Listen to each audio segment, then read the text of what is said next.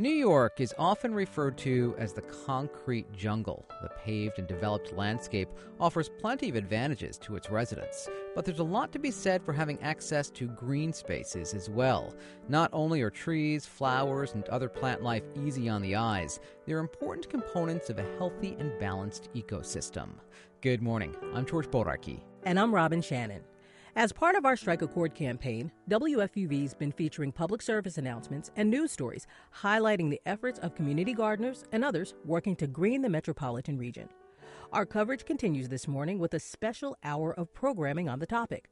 That means Fordham Conversations and Cityscape won't be heard this week but they'll be back at their regular times next Saturday. The movement to create more green space around New York City is a relatively recent one. Back in the 1970s, one organization used subversive means to introduce plant life to the urban decay they saw around them. I talked with Steve Frillman of the Green Guerrillas. So take us back to the early 1970s. What was the city like that led to the creation of the Green Guerrillas? Well, back in the 1970s, for anybody who was living in New York back then, you'll remember that um, it was a struggling economy, high fuel prices, and landlords all over New York City were walking away from their buildings or burning their buildings down, and the city was almost bankrupt. So the best they could really do was tear buildings down, fence and lock vacant lots. So the city was littered with vacant lots, and we actually got started the Green Guerrillas in the in the Lower East Side an artist named Liz Christie actually started to get her friends together and they started to do just small actions. They would create, they call them seed grenades with seeds and soil and throw them over the fences of vacant lots. They planted sunflower seeds in various places. They used to do sort of like flash mob cleanups where they'd go on a block and just clean up. Where and, were they uh, doing this primarily? This was they started in the Lower East Side, and then actually their first big project was a large vacant lot on the corner of Bowery and Houston Street, which they went into, cleaned out, and then they convinced the city to rent it to them for a dollar a month. And that was their first community garden site. And from that site on Bowery and Houston, they really sparked a movement. And they went around to other people in the East Village and the Lower East Side and Chelsea. And then they moved uptown and helped people create community gardens in Harlem, South Bronx, Brooklyn, and then in 1978, they convinced the city to create a program called the Green Thumb Program. So Which from, is still in existence yeah, today. absolutely. From 1978 on, if you lived in a community that had, if you lived on a block with a dirty, nasty vacant lot, this thing called community gardening was a tool that you could use to clean it out, get all the negative activity out of it, all the garbage. Typically, it attracted the kind of activity that you don't want your children walking by. You don't want your community to have to deal with drugs, prostitution, so drugs, prostitution, loitering, all that stuff. And so you could get a lease from Green Thumb for a dollar a year and you could create a community garden. So in those early activities, and what was interesting about uh, New York City is the early Green Guerrillas didn't really have a vision for where any of this was going to go. They sort of saw themselves as doing guerrilla gardening. They didn't have a vision. They didn't even know that they were sparking something that would now, 41 years later, be this really well established way for people in communities to take ownership over land and grow food and engage the community. So it was a very, it was kind of an interesting, kind of unique beginning for us in, in New York City. Now, land in New York is, of course, very valuable, especially for developers. There's no question about that. There's a lot of money to be made. So, that being said, how much of a challenge was it for community gardeners to preserve these gardens through the years? Well, it's a this is a little bit of a tale of decades. Obviously, in the beginning, there wasn't any pressure on any of this land. The, there was so much vacant land in New York City. There were so many vacant lots. The city couldn't even deal with them. Just a little bit of kind of benign neglect. So really, the Green Guerrillas and the early community gardeners played this really vital role. Obviously, as the years went on, um, there was more and more pressure on this vacant land. Right now, the number of community gardens we have in New York City is a bit of a moving number, um, but there's more than, in terms of those Green Thumb community gardens, there's more than 600. And the way we got to 600 was that new gardens would be created every year, but gardens would also be lost to development. Mm-hmm. Um, so then there has been pressure over the years. And then in the 90s, Mayor Giuliani actually made a move to try to sell a bunch of the community gardens. And a whole group of people, community gardeners, foundations, nonprofits, sort of rallied to try to preserve these sites, and we were able to preserve over a hundred of the gardens. Um, there's a lot less vacant land now in New York City, so that's going to lead to some interesting conflicts. The good thing is that in the Bloomberg administration, they actually created a new set of rules. Most of the green thumb gardens are under the the aegis of the Parks Department. Basically, the city has said with these new rules, as long as it serves as a functioning, active community garden, it's going to be safe. So, but there will still be some sites for various reasons that, and also, you know, the new administration, the de Blasio administration, is very interested in building affordable housing. Mm-hmm. So it's going to be interesting to see. There will probably be some pressure on some of these community garden sites, certainly moving forward. I know that these community gardens couldn't exist without the hard work of volunteers, so I would imagine critical to make sure that people are rolling up their sleeves, that they're staying involved to maintain these gardens so they can exist going on into the future, and it doesn't look like they're just, again, being abandoned and sitting there vacant. One of the things we do at Green Guerrillas is we really work with community gardeners. You're right; these are all volunteers. They have lives. They have jobs. They're also often active in their communities in other ways. They're active in the community board. They're active in their churches.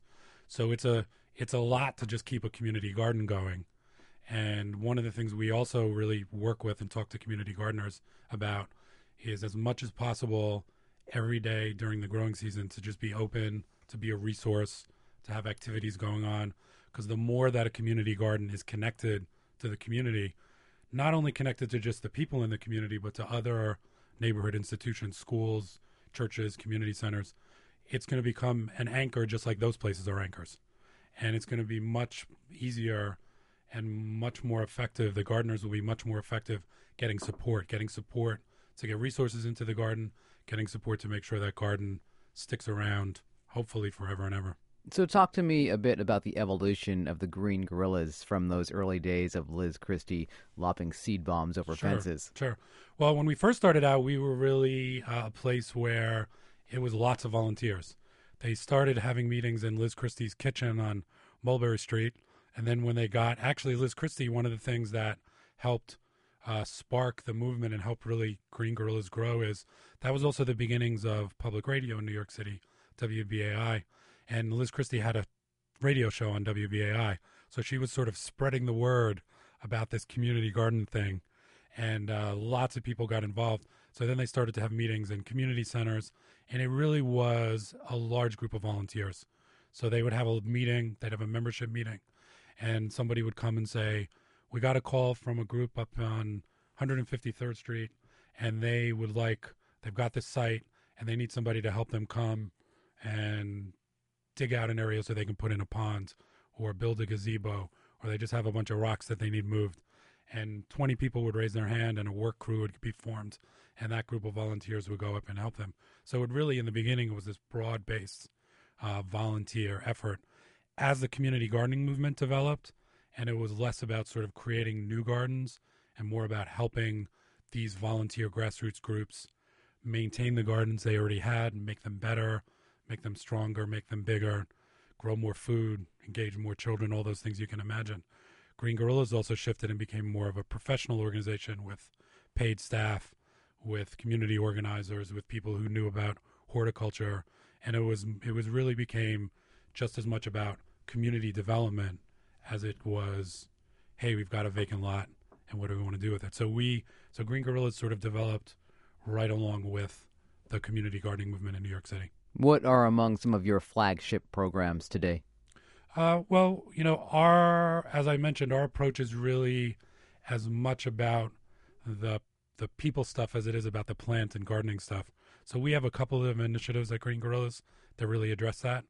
Um, one of them is called the Harvest for Neighborhoods campaign, where we work with almost hundred food growing community garden groups, mostly in central Brooklyn, Bedford Stuyvesant, East New York, Brownsville, some in the South Bronx, some in Harlem, and it's really about using uh, food growing, using urban agriculture as a tool, not only to help them grow more food, but to engage more people in the harvest, to have events going on, to help teach people about and engage people in healthy eating and healthy cooking, um, getting out into garden. You know, gardening is really good exercise, anybody out there listening, if you're trying to find a fun exercise, you're you don't go to the gym, you got that gym membership and you don't use it. If you can find a place to garden, it actually it's a good way to stay healthy. So we also have a very vibrant youth program called the Youth Tillers Program. Every year we hire anywhere from seven, eight, nine, ten teenagers, and we put them through a summer of helping food growing community gardeners grow more food, building compost bins, installing rainwater harvesting systems, and then again getting involved in uh, healthy cooking demonstrations and things like that. Someone needs to pick up where the previous generation left Yeah, off. So absolutely. I mean- critical to get young yeah. people involved. I mean, a lot of the community garden groups that we work with are folks that have been doing this now for 25, 30, 40 years, and they're not getting any younger. So, and there's a tremendous amount of interest among young people. You know, in some ways, we decided at Green Guerrillas to make our youth program as much of a job training program as it is like a youth engagement program. So we actually create paid internships because it's also tough for for youth to get summer jobs these days. There, there, um, you know, a lot of young people who would love to work for, in the summer and do something that engages them and piques their interest don't have that many opportunities. So it's it's helping with that as well. I don't want to get you into any trouble, but do you have a favorite community garden? No, I don't have. I can't. I couldn't possibly pick a favorite community garden, but we certainly have garden groups that we work with. As I said, in on the Lower East Side, in the East Village, out in Central Brooklyn, that are um, up in the South Bronx, up in Harlem. There's certainly some gardens that are more active than others, or have certain unique activities more than others. But no, I definitely are. You know, if if I was allowed to pick a favorite, probably the not really a favorite, but sort of the one that has the most sort of history for us is that first community garden on Bowery and Houston Street, and it's actually named after Liz Christie. She passed away in the mid '80s, so that's the one that's probably sort of nearest and dearest to our heart. It's the It's a piece of history. It's a piece of history, right? Sort of our birthplace in a way. Steve, thanks so much for your time. You're welcome. Thank you. Good to be here. That was Steve Frillman of the Green Guerrillas. Check out greenguerillas.org for more information. As you just heard, the Green Guerrillas started as an underground community movement. These days, many environmental initiatives are backed by the city and even some celebrities. The New York Restoration Project is one such organization. We talk with their executive director, Deborah Martin. So take me back to the very beginning, Deborah. How did the New York Restoration Project start? Uh, we were founded in 1995 by Bette Midler. She had moved back to New York from LA, and she was driving around the city, and she noticed that there were certain parks that had uh, that were in poor condition, filled with trash, uh, plants were not cared for. There were no beautiful flowers or beds or anything.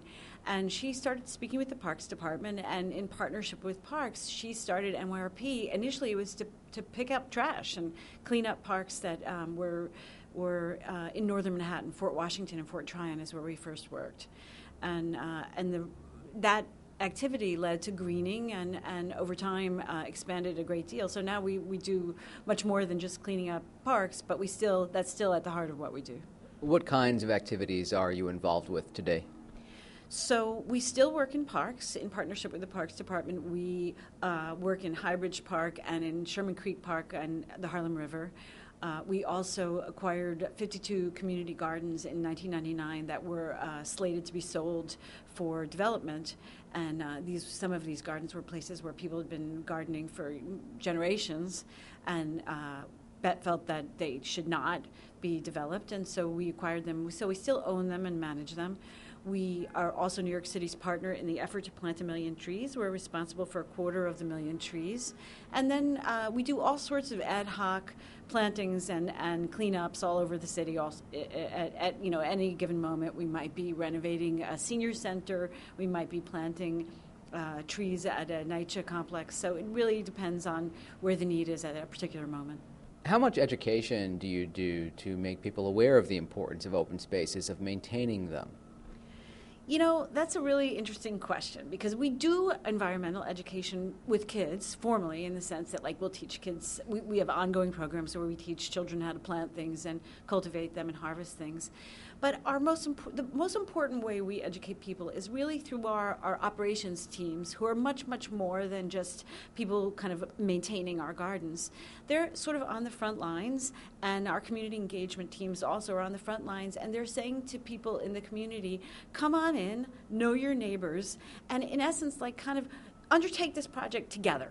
So we'll we'll supply education about like if you want to learn how to plant stuff, we'll teach that. If you want to learn how to compost, we'll teach that. If you want to learn how to prune, as much as you want to learn as a, one of our a member of our garden group, we'll supply the education so that really our staff have a kind of um, um, multivalent sort of responsibility because they're planting, they're cleaning, they're fixing fences, but they're all, they also know who Sheridan is at Jane Bailey. They also know uh, when maybe someone who was a gardener died. They know if there's crime in the neighborhood and maybe we need to kind of talk to the local precinct. Uh, they know when kids are coming in and they might take time out from picking up trash to talk to the kids. So we engage with our communities and with the land in a way that's really unique in New York City and, to my knowledge, nationally, in the sense that on the land we own, our, our staff is engaged with helping the communities that surround those pieces of land with understanding that our land is an opportunity for them to grow stronger. That being said, what would you say are the biggest challenges to greening New York City? That's a good question, and there are sort of different kinds of challenges. You know, uh, in a practical way, like often you don't have sun, often your uh, soil is not good quality soil. It might be fill and filled with like old construction debris. So, I mean, there are sort of practical challenges, and there are ways to deal with all of that sort of challenge. Like you can plant, um, you can plant shade tolerant things, or you can uh, fix the soil or bring in new soil. So there are ways to deal with the practical things. The trickier thing, I think, is um, you know, we we maintain our gardens, but we don't really have enough staff to, to maintain them uh, in the way that we might like it every day. And even if we did, I'm not sure we would because our goal is to have people come in and, and manage it themselves. So the trickiest thing is to get people to kind of talk to one another and figure out like how are we going to keep this place open? How are we going to decide who gets this bed and who gets that bed? That's the trickier and in some ways the more um, ultimately like the more meaningful and satisfying part. What about financial challenges? Is there enough investment being made into greening the city? You know, I think the short answer to that is no. And uh, you know, historically, the Parks Department. Uh, it, there's a conversation going on right now about park equity and and whether uh, parks in uh, low income communities receive adequate resources or equal resources to those uh, in uh, more resourced communities. And in the end, really, um, in the perfect world, there would be more people and more resources for open spaces. But I'm optimistic, and I believe that as we understand more the critical role that open space plays in the quality of in quality of life, and of course, every person in an intuitive way understands that. You know, it's good to be around green things. It's good to be around flowers and trees. Like everyone gets that in a certain way. What I think people will come to understand more and more is it's not just that it feels nice, it's that it's actually good for your mental and physical health. It actually helps decrease crime, it actually helps increase business revenue. All of those things. Um, we understand kind of intuitively, but the sort of data isn't there to say, like, okay, these things are actual results of green spaces. And so it's a little bit of a, what we experience in our green spaces today is a little bit of a tragedy of the commons in the sense that, like, mm, you know, mow the lawn, plant some flowers, whatever. But ultimately, I think we'll we'll look back hundred years from now and say, "Oh my God, how could we under resource these green spaces? They're actually one of the most valuable resources we have as a city." Uh, and every dollar that we invest in green spaces results in, in um, uh, a better quality of life for our citizens. I would imagine that many of the gardens do indeed reflect the population living in that community mm-hmm. in different ways. Very much so. Uh, for example, right now we're working on a garden called the Willis Avenue Garden, which is in Mott Haven in South Bronx. And that garden is a particular, um, it's a beloved garden in New York's Puerto Rican community. In fact, um, Puerto Rican Day Parade will often end, at least part of the people who celebrate on that day will end up with a huge party, sometimes hundreds of people at this garden. And um, so that garden, the raised beds grow many of the things that you would find in, in a kitchen garden in Puerto Rico, and there's a casita there. So it's very much reflective of that culture. So here we are heading deeper into summer, Deborah, and I understand you have some very interesting things planned that will take place in the community gardens. We do. Um, for a long time now, we've done all sorts of prog- programs in our gardens. We have yoga classes. We have City Chicken Institute where we raise chickens. Uh, we'll have dance and musical performances.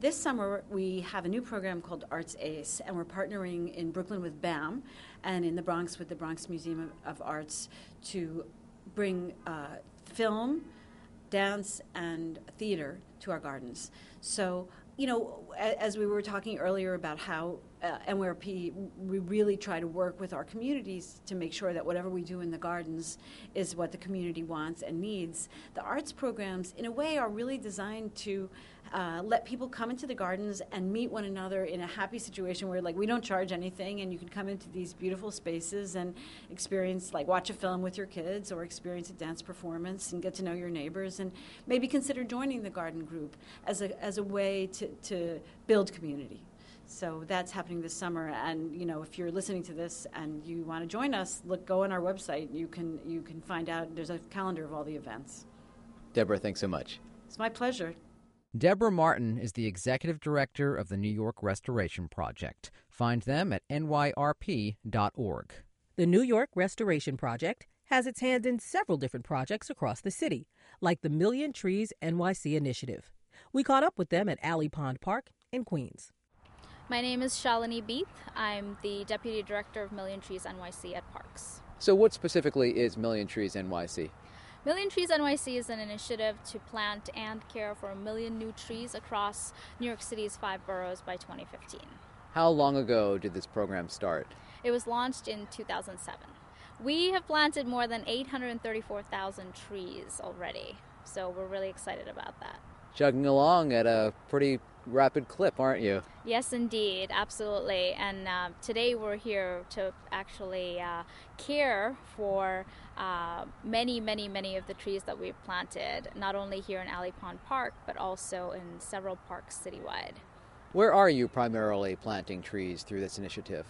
We're planting in all five boroughs. Um, we're planting along our city's streets, public right-of-way areas. We're also, uh, like today, um, you know, as in today's park, planting in our more forested and natural areas, such as parklands. Um, and our partner, New York Restoration Project, uh, parks in the more privately owned areas that we don't have jurisdiction over. There are a lot of volunteers out here assisting you today. Do you rely mostly on volunteer support? We consider volunteer uh, support to be very important. Uh, it's a very important uh, component of the Million Trees NYC initiative. Um, as you know, caring for these trees is a huge uh, part of our initiative. Uh, we lead free volunteer programs, uh, and yes, absolutely, we rely on volunteers to help us care for trees in on the streets and as well as in the parks. Do these volunteer programs include education? Yes, absolutely. We, for example, we have a TreeLC program, as we call it, to educate volunteers about um, tree care. We provide them, uh, you know, basic information about how a tree works, uh, what benefits trees provide us, and then we uh, do a little demonstration of what tree care means. So, picking up litter, watering trees, mulching, cultivating the soil. Um, and then, if they pledge to care for a tree, we give them a free toolkit so they can continue this work on their own educate us a little bit about why trees are important. Sure. Trees are a vital component of, of our urban ecosystem. Uh, they help uh, hold stormwater when there are massive rainfall events and flood events. Uh, they clean our air, they provide oxygen, they beautify our city, which is a very important piece, and they just bring happiness to people. I mean, I think trees, a city without trees, I, I can't imagine what it would look like, and that's what we hear our volunteers say every day. They really appreciate the beauty um, that it brings, the, the shade that it brings, and how it cools our city as well. No doubt, Superstorm Sandy really took down a lot of trees throughout New York City. What kind of impact did that have on your program? Yeah, I mean, Sandy was was tough on New York as a whole. Um, we, you know, we're gonna continue to plant trees uh, wherever possible and fill in the gaps, and that's it just brings up the importance of building resiliency. Again, stewardship, a stewardship day like today and continued stewardship is the key to kind of building that resiliency, making our trees uh, healthier, stronger, so they can grow into mature trees, and so we can kind of sustain the impact a little bit better and have a more resilient urban ecosystem. There are a lot of young people out here today. We're looking at them now hard at work, putting mulch around these trees. What comes to mind when you look at all of these young people doing this kind of work? It makes me smile. I mean, that's what it's all about. We reach out to um, local schools, Girl Scout groups, any youth, and local residents as well. It's all about engaging volunteers, especially youth. It's about teaching them that these trees are, are growing up with them, you know, and just engaging them and helping them connect with trees at an early age is really the key to keeping them coming back and caring for them in the long term. Would you say that a lot of New Yorkers take trees for granted? I think something that I've noticed uh, just working at Million Trees is that raising awareness is key. I mean, sometimes, yeah, sometimes uh, maybe someone walks by a tree and just doesn't notice it. But when you uh, say, come to a workshop or, or, or come out to an event like this, it changes your perspective about trees. You do notice it and you do understand how important it is for your urban ecosystem. So that's what we're trying to do through our stewardship programs and stewardship events, we want people to connect with trees. We want them to feel that they can get involved in caring for them and that um, they can make an impact in, in their survival. What kinds of trees are you primarily planting through this program? We plant uh, many, many different species of trees. It really depends on um, the site. So, uh, I mean, I we plant uh, 160 at least species of uh, street trees. So um, when it comes to street trees, we really have our uh, city foresters survey blocks. You know, they look for any utility lines, of course, and make sure make sure the areas. Um, you know, prepped for planting. So in some areas you may not be able to plant. So they look at things like that. They also look at the light and and how much water they get. So it really depends on the site. It's very site specific, and species are hand selected by our foresters so they can uh, survive and thrive in in whatever area they're uh, planted in. Are there any particular trees that stand up better in a rugged city like New York? Yeah, I think that's a tough question. Um, I really want to emphasize that it's uh, the work of our foresters to really survey the area and decide based on the environmental conditions uh, what the right fit for that area is. So they select the species that is best equipped to handle whatever the conditions of the site are. What's your favorite type of tree? Oh, that's an even tougher question. I I love um, sweet gums. Um, they have a very characteristic uh, leaf shape and uh, if you if you nibble on them, they, they have a characteristic taste as well. But I wouldn't I wouldn't recommend doing that. They're just a beautiful tree. Um, but I, I love all trees. It's hard to pick one. Shalini Beath is the deputy director of Million Trees NYC. Nancy Cohn is the director of Green Thumb in New York City. Green Thumb is a city sponsored organization that provides support and resources to community gardeners. We recently caught up with her at Carolina Garden in East Harlem.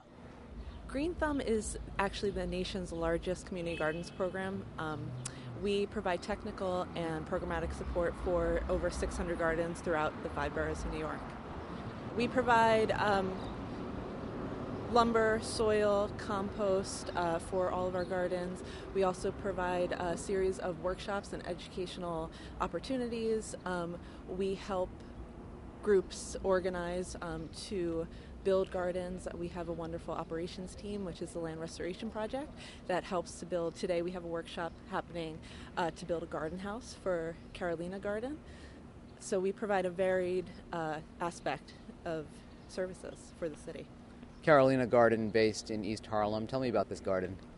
This garden is um, situated between Lexington and Park Avenue on 122nd Street. And it's a small garden that's very, um, we're just getting it up and running and started. We're building a structure for them today. We have volunteers coming out as well as my crew here.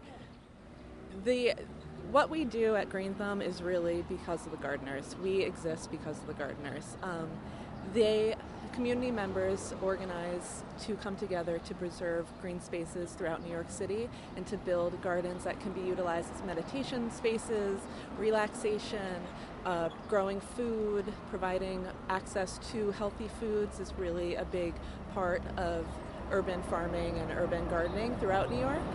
And um, it, they're really passionate people. I have met, I've started this position in December, and I've met a series of gardeners. Everyone I've met is extremely passionate, focused on different things, really just to make their communities better and thrive and increase the quality of life for everyone in the neighborhood. How varied are the gardens that you work with? They're very um, different. They're very unique. That one of the wonderful things about the Green Thumb program and the gardens throughout New York City is that they're really unique. Um, they are characteristics reflect of the community. Um, so with the, within the gardens, it's really what the community wants to see. So they vary depending on size. Some we have urban farms and we have small community gardens. So um, it really depends on what the community wants and what they put into it. We have art structures to to um, murals to food production. I mean, you name it, we have the range.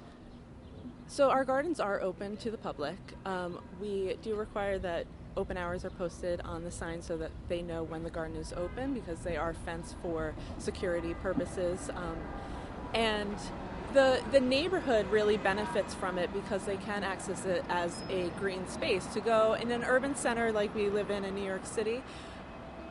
You want to find that little piece of quiet. So it's really that's really what the benefits are for the community on a large scale. Also, a lot of our gardens are producing food, as I as I originally mentioned, and sometimes they produce so much food that they're giving it away to the general public. So there are multiple benefits. Also, people come from all over the world. I actually was in um, one of our gardens in the Lower East Side, and I met some individuals from Denmark yesterday. And people travel from all over the world just to come to see our community gardens. Great, Nancy. Thanks so much. Yes, thank you. That was Nancy Cohn, director of Green Thumb in New York City.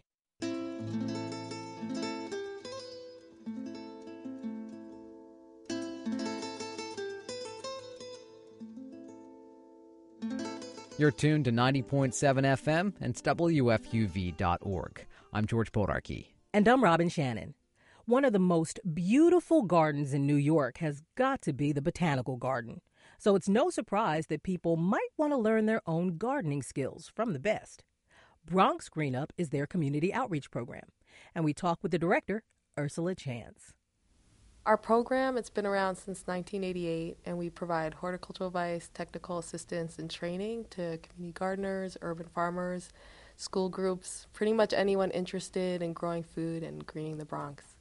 At the beginning of our program, a lot of it was cleaning up um, garbage-strewn lots that were, you know, prevalent in the Bronx, and pretty much the borough president asked the botanical garden to assist these volunteer efforts that were just organically happening people just wanting to do something positive in their neighborhoods um, wanting to clean it up just provide some beauty in their neighborhoods grow food and that's how our program started. We work with schools we work with community gardens we work with urban farms um, organizations that have want to set up gardens that are open to the community Right now, there's over 150, close to 200 actually now, of groups in our database that we work with.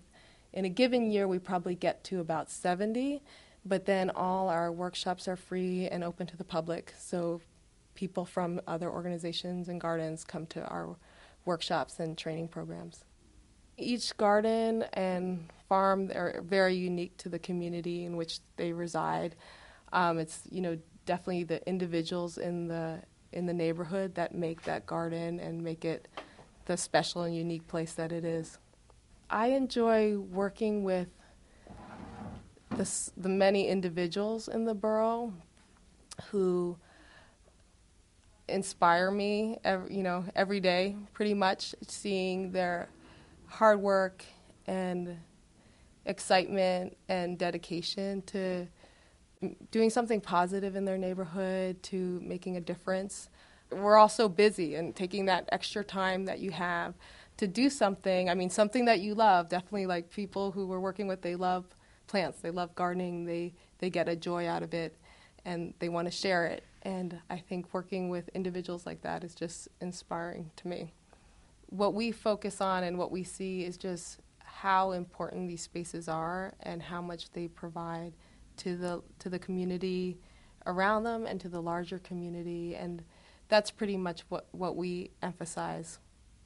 Just recently we helped start this garden at a school, PS 207 in the Kingsbridge neighborhood in the Bronx and these students, I was blown away because they wrote such beautiful thank you cards to us, and I just I, I, just try to share them with everyone. We did this about a, a few weeks ago, and um, we just put in a few raised beds. There was a parent, Consuelo Hernandez, who's also the head of the PTA at the school, and she helped organize this day, and it was just great. Um, we built some boxes. We had some of our students who've done the Grow More Veggies certificate program come out and help us. We brought soil, compost, veggie starts, and the kids just had such a wonderful time. It was just a beautiful morning.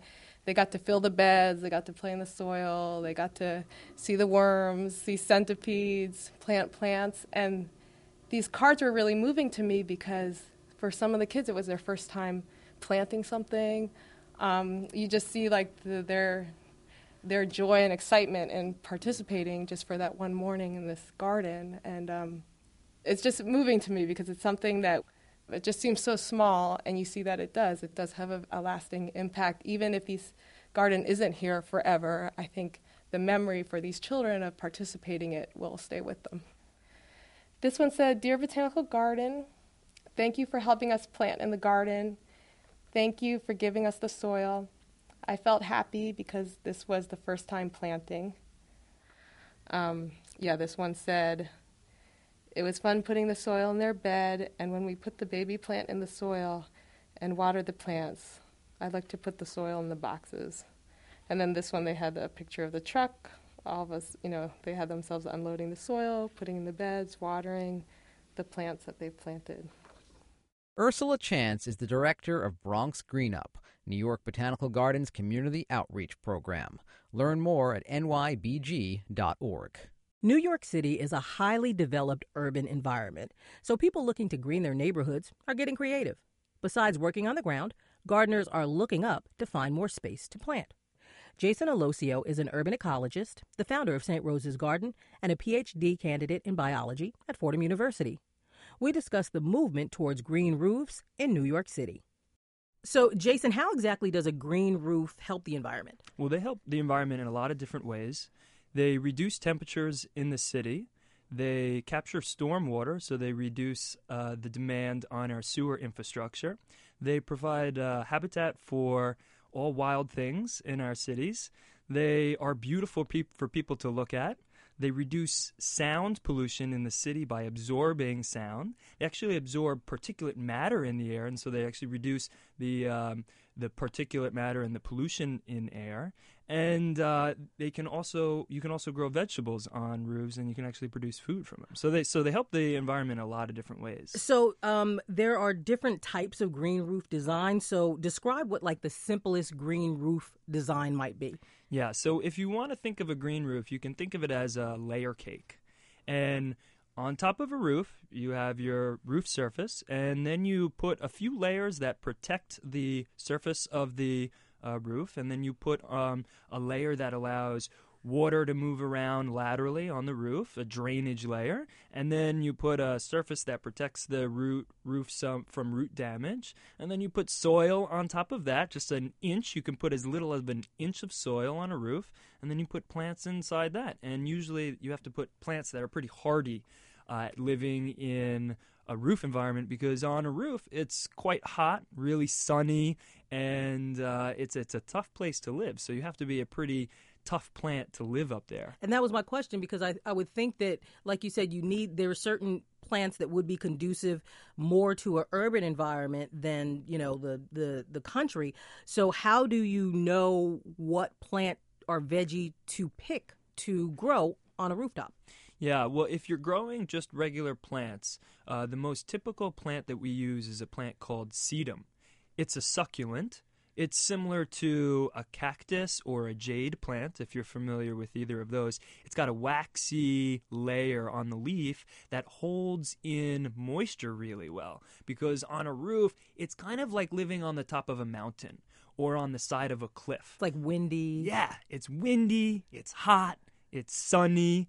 It's a really tough place to live and you have to be a really tough plant to live there, a hardy plant. And so these succulents, these um, sedums, really are some of the best performing plants in these kinds of environments. So now, when people place a green roof on top of their buildings, do they usually have to choose between something that's visual um, and and a plant that is pretty, as opposed to a plant that might be a vegetable? Like you have to choose one or the other now. Is that how they determine how to make certain green roofs in the city, or usually? No, that's a good question. You know, usually when you're when you're building a green roof, you absolutely have to have in mind what what it is that you want. And you also have to take into consideration what you can physically put on your roof because of the structural constraints of that roof.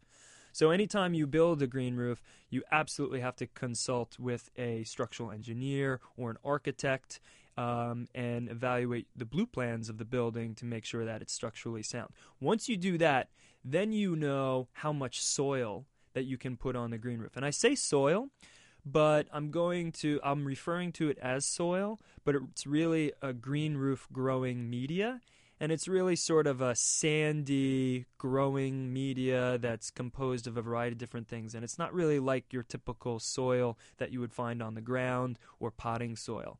It's actually like um, an aggregate mix of porous materials sandy materials porous materials and just a little bit of organic matter. And it's more like something you would find down at the beach. And it's well drained uh, it doesn't hold a lot of water, but when it dries out, it stays heavy. It doesn't become very light like a potting soil because if if a soil dries out on a roof, gets very dry up there, very hot and sunny, all the material could blow away and you could lose it. And when it rains, potting soil will will soak up a astronomical amount of water which will result in very very heavy loads on your roof which could collapse your roof. So it's very, very important to always consult with a structural engineer before you do uh, green roof construction. But once you figured out that you can you have a certain structural capacity on the green roof, then you can decide, okay, what do I want to do on there? How much money do I want to spend? Um, because that's a major factor to consider as well. Um, green roofs can range in cost from you know four or five dollars per square foot up to 30 40 50 60 70 dollars per square foot depending on how much growing media you put on there soil.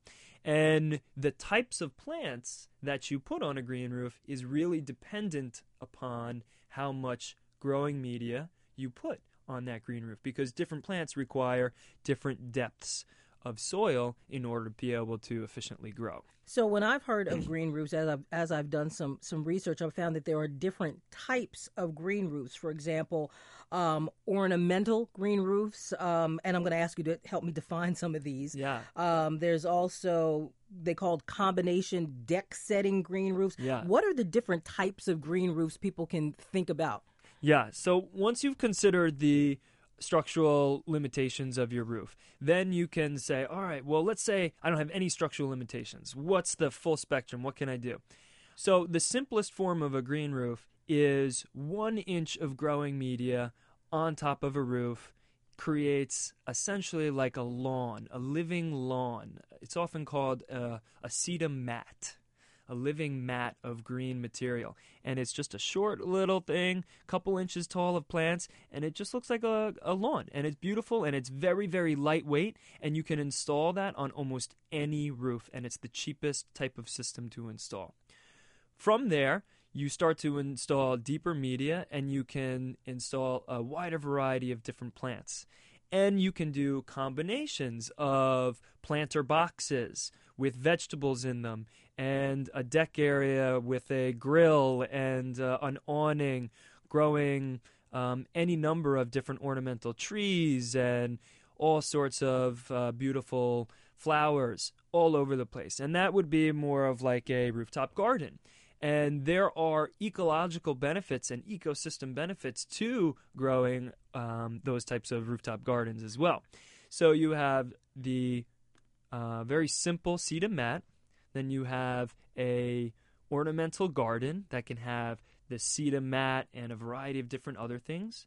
These types of roofs that have deep growing media are called intensive green roofs. And on these types of roofs, you can put trees and really large plantings. And examples include on top of the new Facebook and Google headquarters, both have some extensive and intensive green roofs on them.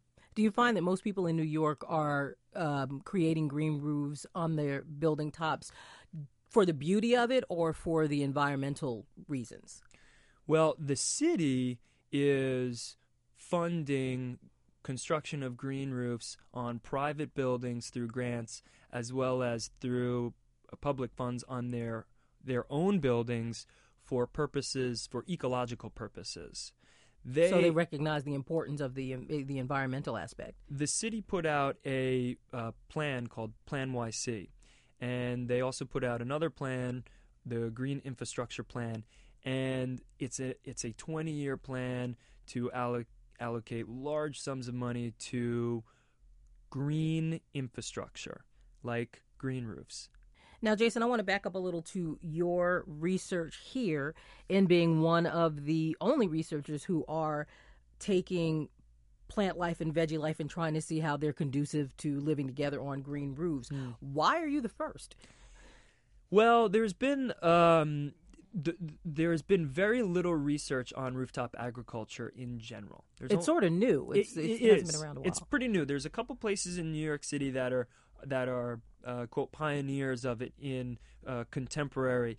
Gr- rooftop agriculture has been around since the Romans for hundreds and thousands of years. It just wasn't called rooftop it agriculture. It wasn't necessarily called that, but this sort of this contemporary movement that's been going on for the past five years or so, maybe a little bit more is really driven by two major um, organizations uh, Eagle Street Rooftop Farm in Greenpoint and the Brooklyn Grange. Um, and in uh, based out of Brooklyn Navy Yards and Long Island City.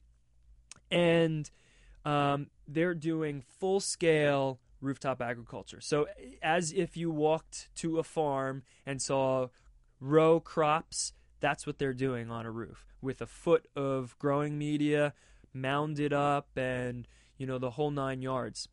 And plants or veggies or both. Plant uh, fruits and vegetables. And when I say fruits, I'm referring to tomatoes and peppers and cucumbers, things that people don't normally think of as fruits, but are fruits. Uh, anything with seeds in, it, of course, is a fruit. And um, uh, so they're doing rooftop agriculture, but there really has been very little research done on rooftop agriculture, the production potential, as well as the ecosystem implications of sort of doing rooftop agriculture. I only know of a handful of studies that have been published in peer reviewed journals that address rooftop agriculture in a scientific way. And mostly, I would think, and you tell me, are they looked at mostly from a structural point of view because of these buildings that need to be built along with this green roof structure for economic reasons? Yeah, and actually, you you know that's a really good point because if you are going to be growing food on a roof, you will need deeper growing media uh, to get good yields, and to do that, you need a building that is structurally sound. So that's definitely an important factor. And the studies that have been published that I'm aware of have evaluated a variety of different crops and have started to determine what kinds of crops are most well suited to living on and growing on green roofs. And if you went to Brooklyn Grange or Eagle Street, you would see these crops growing. Peppers seem to do well, things that are hardy, radishes um, do well, tomatoes appear to do well. Things that don't do so well are um, leafy things like Swiss chard and spinach their leaves are things that we eat, and when the wind blows them around constantly, the cells inside those leaves actually you know feel like they're getting roughed up and they they're like you know they're like arnold. They go into the gym and they're like working out and they're getting tougher to deal with those harsh winds and as a result they don't taste as good right. Who wants to eat tough lettuce? Yeah who wants to eat tough lettuce? spinach. Exactly so uh, we're, we're ver- definitely very limited by what we can grow for rooftop agriculture. And nobody has really looked at this idea of comparing or, or evaluating growing sedum and vegetables together to see if there is a symbiotic or synergistic effect going on there. What do you hope to accomplish with this research? Well, I, as a scientist, I don't necessarily hope to accomplish anything except for to answer the question about whether or not the question I want to answer is do succulent sedums facilitate tomato growth? And when I say facilitate, I mean help. Do they help tomato growth or do they compete against tomato growth?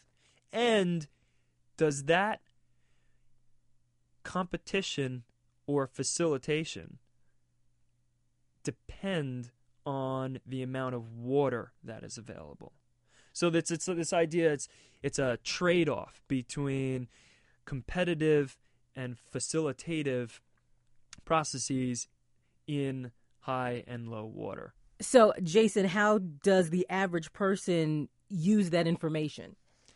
Well, that's great. Once we finish the study, which we're doing this summer on the roof with a couple high school students from a science research program at Mamaroneck High School. They're two amazing high school students and a scientific uh, research instructor there. They're actually going to be the ones that are doing all the heavy lifting. I have a broken hand right now, so I can't really do too much. You'll um, be thinking about. I'll be thinking work. hard. I'll be pointing and saying, yeah, right there. You can plant that one there. You know, more managerial. Managerial, exactly. All of my research stems from applied questions. And the question that I've been trying to answer for a couple years now is how can we what species of plants grow best on green roofs and what types of soils should we use and how should we grow them? Should we grow them in combination with other plants or should we grow them by themselves? And so if tomatoes end up growing better with this nurse plant, this helper plant, the sedum, sedum, then people should grow tomato plants and sedum plants together because they'll get better yields and they won't have to water as much and they'll, they'll learn how to take care of them. They'll learn properly. how to take care of them properly. Totally. So um, it's it's really to try to answer the question: How can we get the most bang for our buck? We can green our city. We can turn our city from a, a drab, gray, hot, polluted. dirty, polluted place into a urban jungle. And I don't know about you, but I would much prefer to be walking up and down streets of a jungle than uh, a concrete jungle. Thank you so much, Jason. All right. Thank you. My pleasure. Jason Aloisio is a PhD candidate of biology, an urban ecologist, and the founder of St. Rose's Garden at Fordham. Visiting a community garden in the middle of New York City is a refreshing experience. The city's soundscape fades away, and you can hear birds singing, leaves rustling, and maybe even a chicken clucking. But you don't have to take my word for it. Lisa Fabish is a community gardener who offered us a tour. Hi, my name is Lisa Fabish. I'm a member of Pleasant Village Community Garden in East Harlem. We're on Pleasant Avenue between 118th and 119th Streets. We're on about 10 house lots, and uh, so it's a large space to maintain. We have plots for vegetables, we have flowers, fruit trees, and poultry here. We also lease a lot on 118th Street from HPD Housing Preservation and Development. Um, they've graciously allowed us to use the lot for gardening to accommodate additional gardeners and kids from the local school. Um, the garden is situated on eight to ten uh, lots that used to be uh, abandoned houses. And the street was full of abandoned cars, and it was a real mess in the neighborhood. And a local resident, Rose Gardella, who worked um, in the neighborhood in a school, was fed up, said it looks like war zone, and let's form a committee and try and clean the place up and the lots were full of rubble. They still are. There's still bricks and masonry underneath our feet, uh, underneath the soil. And uh, she formed a neighborhood committee, a beautification committee, to come in and clean up these lots. And once that was done, said, you know, why don't we plant something in the lots? People need to grow things. We need to make this not look like just a cleaned up lot. And so lumber and soil was brought in and beds were made for vegetables, and um, it went from there. And it's been around for decades. We're very proud of it. There are times when we come here in the evening after working in the garden for a day, and we'll have a barbecue. We have we have permanent barbecues, and we have a few other grills. We light a few candles we have dinner here and you feel like you are in the middle of the country. And it's really it's really our country house for those of us who don't have country houses. This garden is really it's everything to us the members. And it means a lot to the people in the neighborhood who love watching the fruit trees bloom in the spring um, who love to come here and have a barbecue once in a while or just hang out and talk. Right now i'm looking at uh, some migratory birds. Um, we're a big patch of green here, so we're one of the landing pads for migratory birds, which is wonderful. We have a nice established rose garden with four or five varieties of roses, which smells absolutely wonderful in May. We have two grape arbors where we cultivate delicious grapes that taste like nothing else in the world. We have a squirrel problem, which is why our plots, our garden plots, our vegetable plots are usually caged. The squirrels will eat anything and everything that isn't tied down. Even if it's tied down, they'll pick the lock and, and get it. Um, this is a berry patch. We have red currants, black raspberries, gooseberries, blueberries, and strawberries we have communal plots, which the, ber- the berries are one of the communal plots, as well as the herb and butterfly garden and flower garden here. You are allowed to pick them, you know, within reason. Nobody really comes and clears it out, but um, and then plots that people maintain themselves belong to those people, and often we trade vegetables. It's we're not too proprietary about it. This is our chicken coop and run. We had eight hens when we started out, and they used to run free and we had a red-tailed hawk come in and pick a few off. So, uh, and a couple died of attrition of old age. So um, this coop was built uh, in, in 2011 by the City Chicken Project, which is part of Just Food, which is a terrific organization. Um, we love the chickens, of course. We we don't name them because we don't want to become too attached, honestly. But but we really treasure them and they give the best eggs in the world. You will never go back to supermarket eggs after you eat these. we have two hens, um, they're Araucana hens, and they lay blue green eggs. They're absolutely beautiful and, and even more delicious than our Rhode Island red eggs, if you can believe it. They have a great sound.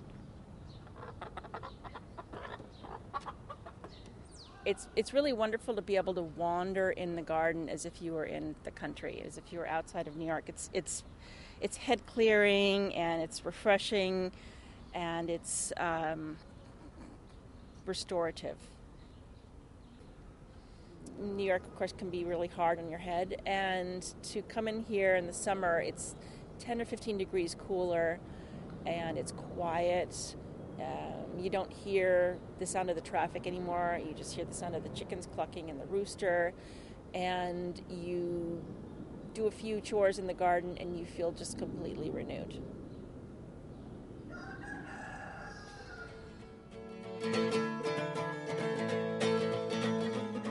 That was Lisa Fabish of Pleasant Village Community Garden in East Harlem. I sense a runner in the garden. And that's it for the Strike a Chord special, looking into efforts for a greener New York City. If you'd like more information about WFUV's Strike a Chord campaign or the initiatives you've heard about on this morning's program, visit wfuv.org slash strike a chord. And a special thanks to producer Veronica Volk. Have a great weekend. There ain't no cowboy in my hat. So now he's buried by the days. It's WFUV and WFUV HD, New York. Listener supported public media from Fordham, the Jesuit University of New York. Music discovery starts here.